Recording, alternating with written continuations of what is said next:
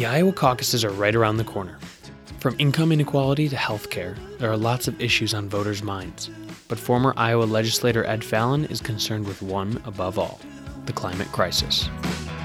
We could take it slowly, or we could get insane. No one ever got anywhere by playing it safe. This is All Things Grinnell. I'm your host, Ben Binversie. As hordes of Democratic candidates contend for the nomination, climate change is just one of many issues on voters' minds. But for many, including Ed Fallon, it is the absolute number one priority. That's today's show. Coming up next, after I remind you that the information and opinions expressed in this podcast are solely those of the individuals involved and do not represent the views of Grinnell College. Fallon created an organization, Bold Iowa, originally to fight against the Dakota Access Pipeline, and now he's dedicated to hounding candidates throughout the state about the climate crisis. He's logged many a mile following candidates around the campaign trail over the past year, but a few years ago he also marched across the country to raise awareness for climate justice. As the candidates have been doing the same march across Iowa courting votes, Fallon has been hot on their trail hounding them with questions about their plans to combat climate change. Fallon first made his way to Des Moines as a student at Drake University, and he stuck around Des Moines, working in the Iowa House of Representatives from 1993 to 2006. Given his current focus on climate change, I wanted to know how much it weighed on his mind back then. It didn't weigh on my mind as much. Uh, back then, I was more focused on uh, international security, nuclear weapons, military spending. And then when I became a legislator, as a representative of my constituency, I was focused on a lot of the needs that, that they were concerned about healthcare, housing, um, uh, prison sentencing laws that were punitive and ineffective, uh, campaign finance reform, uh, water quality, a, lot of local environmental issues. Um, but you know, I, I and I, I was aware of climate change, but it didn't really hit me as to how problematic climate change was until after I got out of state politics. Mm. And do you think state politics is a place where climate change is kind of ignored because it is such a multifaceted global international issue that it's like you know the impacts are seen on a local level but yeah. I think I think I think a lot of issues are ignored at the state house not because they're they don't need to be addressed but because there's a lot of big money involved that uh, wants to silence conversations about those issues because and face it, if, uh, if, if, climate change, if, if climate action takes hold, there are some powerful oil companies that are going to lose a lot of money. Um, but uh, you know, on the on the flip side, we'll still have a planet, so it's probably a good trade uh, from the average person's point of view. But no, I I, th- I, think the legislature definitely has to do has to be doing a lot on climate change. I mean, it's become more and more clear, especially after the. I mean, we had a we had a 500 year flood in 1993 and then we had another 500 year flood 15 years later. So at what point do we start realizing that, oh, something's going on here? And I think. I think people realize now that something's going on. And one reason, one reason State Senator Rob Hogg is probably one of the most um, proactive lawmakers in the country on climate change is because he's from a community uh, that saw that devastation that, mm. that the increased rainfalls from climate change has has uh, has, has caused. So um, yeah, the legislature could be doing a lot on that front. We could be doing more to regulate development in floodplains. We could be doing more to require uh, not just voluntary compliance with soil erosion control measures, but you know, but some some real put some teeth into it. Yeah. Uh, we could be doing more to discourage um, uh, you know, um, I mean, for example, the, the legislature could have done something to prevent the Dakota Access Pipeline from happening, and that's a huge problem from a climate emissions, a carbon emissions point of view. Yeah. So yeah, there's lots the legislature could be doing, um, but the real impetus for change right now, because we are in such a dire situation, the real impetus for change has to come at the federal level. Yeah. So you talked about a kind of wake up moment for yourself in your personal life when you were, I believe, traveling in Germany and you felt called to public service. Was there a moment when you felt something click with you and you realized that you needed to do something on climate change? Um, when you realized it was more than just another issue? Yeah. Well, the um, let, let, me elaborate on the first uh, yeah. revelation, if I can call it that. Uh, I had um, I was really unhappy with where I was living at the time. I was what 21 and I, I developed a stomach problem. And I was traveling, as I often did back then, on just a song and a prayer. and I landed at a fasting clinic in Germany, and they let me stay.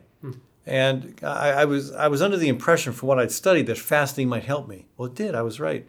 Um, after a week of fasting, my stomach problem was cured. But interestingly, during that fast, maybe partly because of the clarity of mind that comes with fasting, I had this revelation that I did not see coming, that I had no capacity to describe or explain, but it made it really clear that I had to commit myself to a life of public service. And then I, it I was a joyful moment. And then after the joy subsided, it was a fearful moment because I didn't want to do that. I wanted to farm. I wanted to play music. I wanted to travel. And so for the next six years, I ignored the calling and and went on with uh, what I experienced instead was six years of back agony. I couldn't even walk. I could barely sit. Um, I finally started to do what I felt I was called to do, and um, and it, and my, interestingly, my back got better. Funny how that works.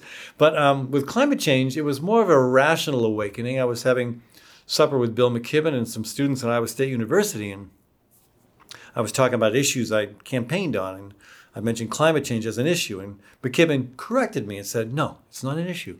It's a crisis." And he was right. I had to think about that, and uh, yeah, it's a very, it's, it's a different animal than anything else we deal with, and we all care about lots of different issues, but this is something. To me, it's it's like uh, coming home and you open the back door and you notice that a painting has fallen off the wall and there's glass everywhere. And then you notice that your sink is your, your, your- the faucet is running. How the heck did that happen? And then you notice that your wastebasket is on fire. Two of those are issues. One of those is a crisis. You better address the crisis first and deal with the broken glass and the dripping faucet later. Yeah, that's a good way to put it. Um, so in 2013, you spearheaded the, the Great March for Climate Action, and in 2014, along with 35 other climate activists, joined on a 3,100 mile trek from LA to DC. Why did you choose to walk across the country? Obviously, there was a purpose behind it climate change and calling attention to it. But why did you and many others decide to walk across the country? Well, walking and marching are part of our DNA. I mean, we we walk to escape the well, we run maybe to, to escape the volcano that's erupting. You know, uh, the Huns are coming to burn our village. Let's get out of here. You know, uh, there there's a food shortage. Let's let's migrate. Um, we're, we're we're wired to walk, uh, physically and uh, and psychologically. Uh, we we do it when there's a crisis, and this crisis is less visible, the climate crisis, but it's every bit as real and, in fact, uh, more significant than a volcano, the Huns, or food shortage.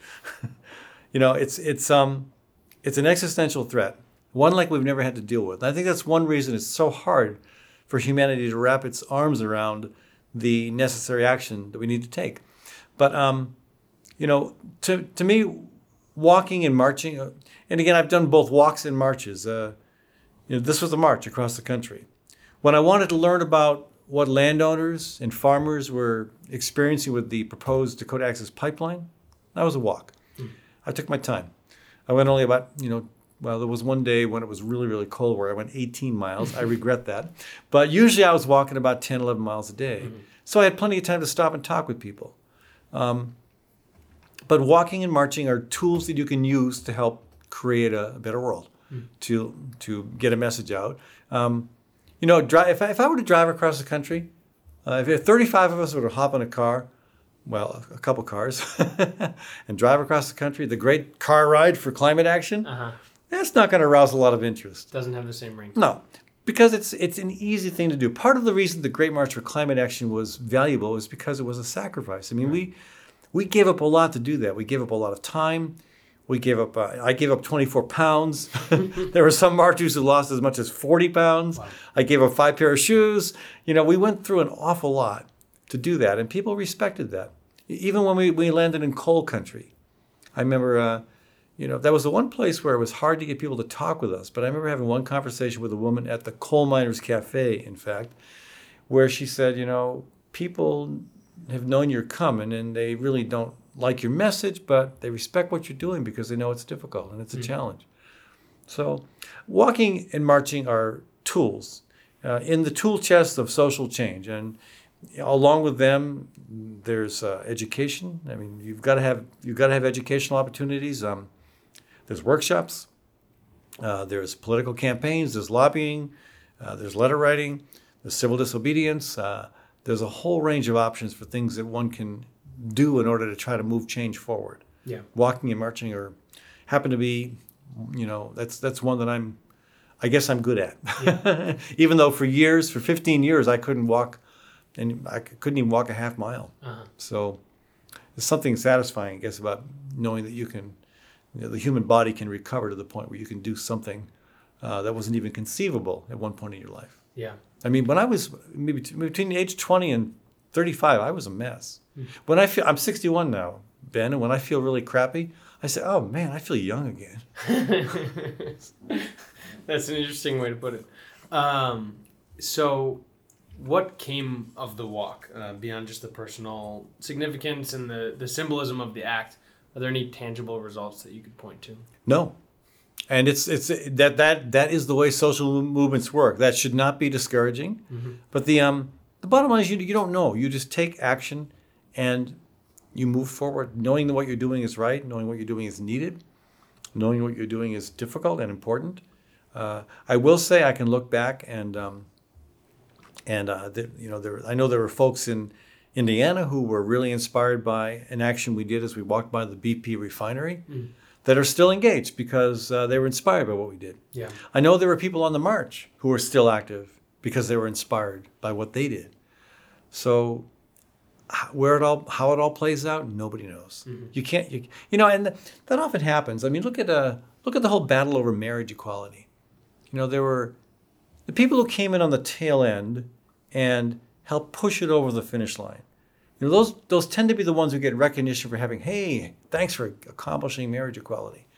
You know, but it was the folks back in in in, in ACT UP and in Harvey Milk and the other folks in San Francisco and here in Iowa, people like John Schmacher or Jonathan Wilson who were talking about equality when it was unsafe to do so, when they had to wear bulletproof vests or took chances with their lives.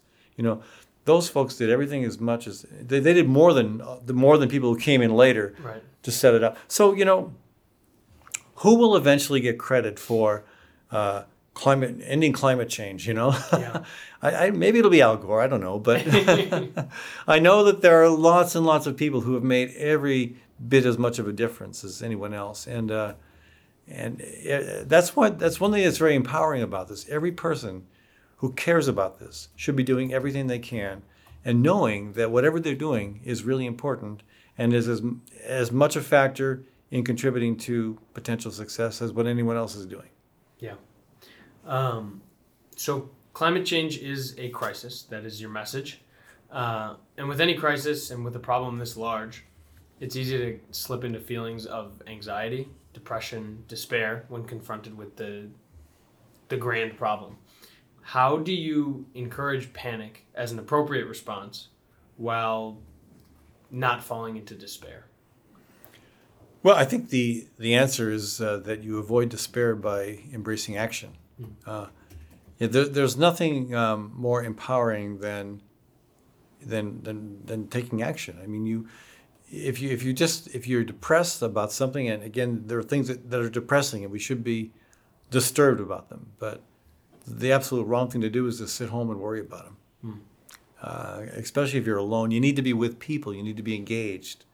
Uh, it's it's just uh, I, I can I can attest to that from experience, and I think most people have probably had that experience. Uh, if if you if you sit around and worry and just feel bad about stuff, it's not going to get any better. Yeah. You're not going to feel any better. No. So you now have an organization um, that you formed since you left the legislature, Bold, Iowa, um, which was formed in 2016 Yes. to fight climate change and other related issues, building urban-rural coalitions, and you're also doing something called bird dogging.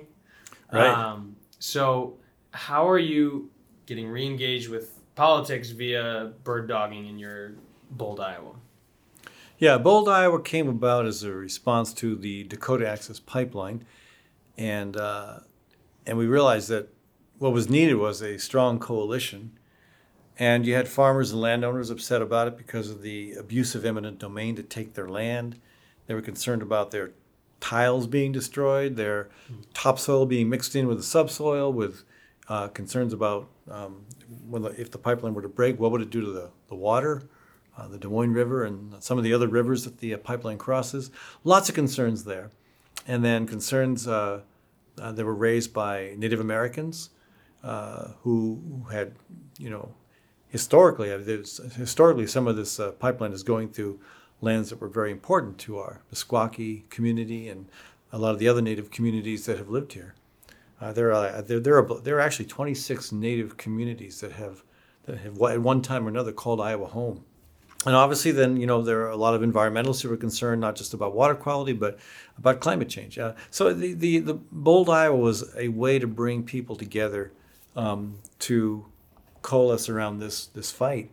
And again, there were a lot of other organizations that did some really good work um, to to try to stop this. And we didn't stop it. We slowed it down by over a year, uh, and we built alliances that are still active. And that's what's really important. You know, you you you move on from one fight, and you find that there is another one waiting for you right around the corner, and that you know that in itself, I suppose, can get depressing. But uh, it's the struggle is is the nature of uh, of our existence, and um, we need to pace ourselves. Uh, you know, you can't, you can't go all out at 100 miles an hour constantly. So, presidential elections coming up in 2020, and um, here in Iowa, the caucuses are coming up quickly. So, how can Iowans influence the prioritization of climate change as an issue at the top of these candidates' minds? Well, the again, candidates uh, are running based on what they care about personally, uh, what their previous experience has taught them, and also what the polls say voters want to hear. And you know, that's that's the least intelligent reason to uh, to run for office. I mean, there are some people who are so vacuous they have no back they have, they have no background at all. They just know they want power, and so they they go to a poll and then they run on that poll. And, you know, honestly, I think we have a pretty good field of candidates that aren't doing that. I think they all have some passion, some history, um, but they, they need to recognize that climate change is an existential threat. It's different than all the things they've worked on, unless unless they've worked on climate change, you know. But they they need they need to embrace this as the existential threat it is. They need to talk about it because if they start talking about it, the media will start reporting it. And if the media starts reporting it, people will start paying more attention to it. And as people are paying more attention to it, it will rise higher in the polls. And then when politicians go to consult the polls to find out what they should talk about, it'll be climate change. Right. yeah, it's a, it's a circle for sure. Um, so you're not a scientist, um, but you don't need to be to understand the science and act. I think is kind of your Right. part of your message. Um, I recently talked with someone for the podcast who who is a climate scientist, but he's also working on actions and solutions, and he encouraged me and all of us to get angry about climate change and to do something. Do you see your job as kind of lighting a fire under other people?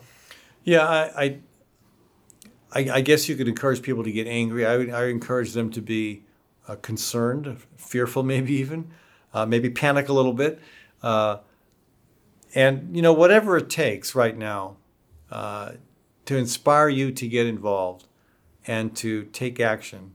You know, let that happen because we really are we are we are at a, at a, at a critical juncture here. You can't. You, there's, there's no scenario where we can see the current situation continuing without an absolute catastrophe that's beyond imagination.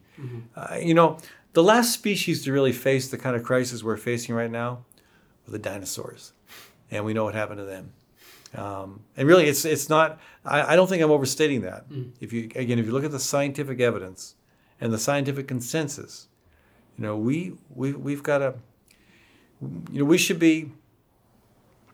We should be dropping everything and doing everything we can to stop this. Yeah. And uh, and again, more and more people are getting that, and those of us who get that need to be repeating that as often as possible, as loudly as possible. And again, for those of us in Iowa, we have a an amazing opportunity. And I would say not just an opportunity, but an obligation because there are folks all over the country who wish they had the access to candidates that we have. Yeah. You know, I mean, I was talking to the governor of Colorado the other day, and when I reported on the conversation, uh, Kathy and I did an inter- interview with him, and we shared that with people in Colorado, and some of them were jealous. I mean, we don't get to talk to our governor like that. and so, uh, you know, I mean, we're we're sitting next to Marianne Williamson and talking to her. I mean, she's got a huge fan club all around the country. I'm sure people would love to have a chance to talk with her. Well, we have that chance. Yeah. We should do that. You know, so I think uh, no matter where you are, there's an opportunity and there's an action or a series of actions or a set of actions you can be taking to make a difference. In Iowa, I really think that we should put all of our eggs in this basket because it's a it's it's a huge opportunity. There are there are national and even international media interested in what's going on here right now. It, it will not be possible to avoid presidential candidates. there are so many of them. They're everywhere. Uh, and and again, it's it's a huge a, a huge uh, opportunity to to influence the debate. Yeah. You know, I mean, I'll give you I'll give you an example from way back in 1987. There was a there was about 12 of us with three different organizations working on trying to get the candidates to oppose the Trident missile. And we were asking questions of candidates in Des Moines and Dubuque and a few other places.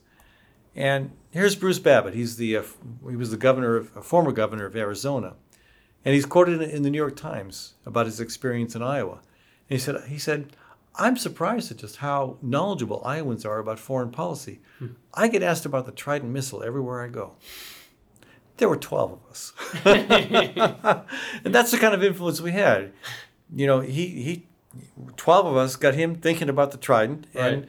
got him quoted referencing it in the in the New York Times. So, you know, we we could change the debate on climate change. Yeah. I, Iowans could change the debate on climate. uh, Let me rephrase it. Iowans, New Hampshireites, and South Carolinians could change the debate on climate change because we get to go first, Right. which is great and also a huge burden. But let's take that burden and make an opportunity out of it. Yeah. Let's do it. Thank you, Ed, for uh, coming on and talking on the podcast and keep walking. All right, all right thanks, Ben. Ed Fallon is a former Iowa legislator, host of the radio show and podcast The Fallon Forum, and the founder of Bold, Iowa.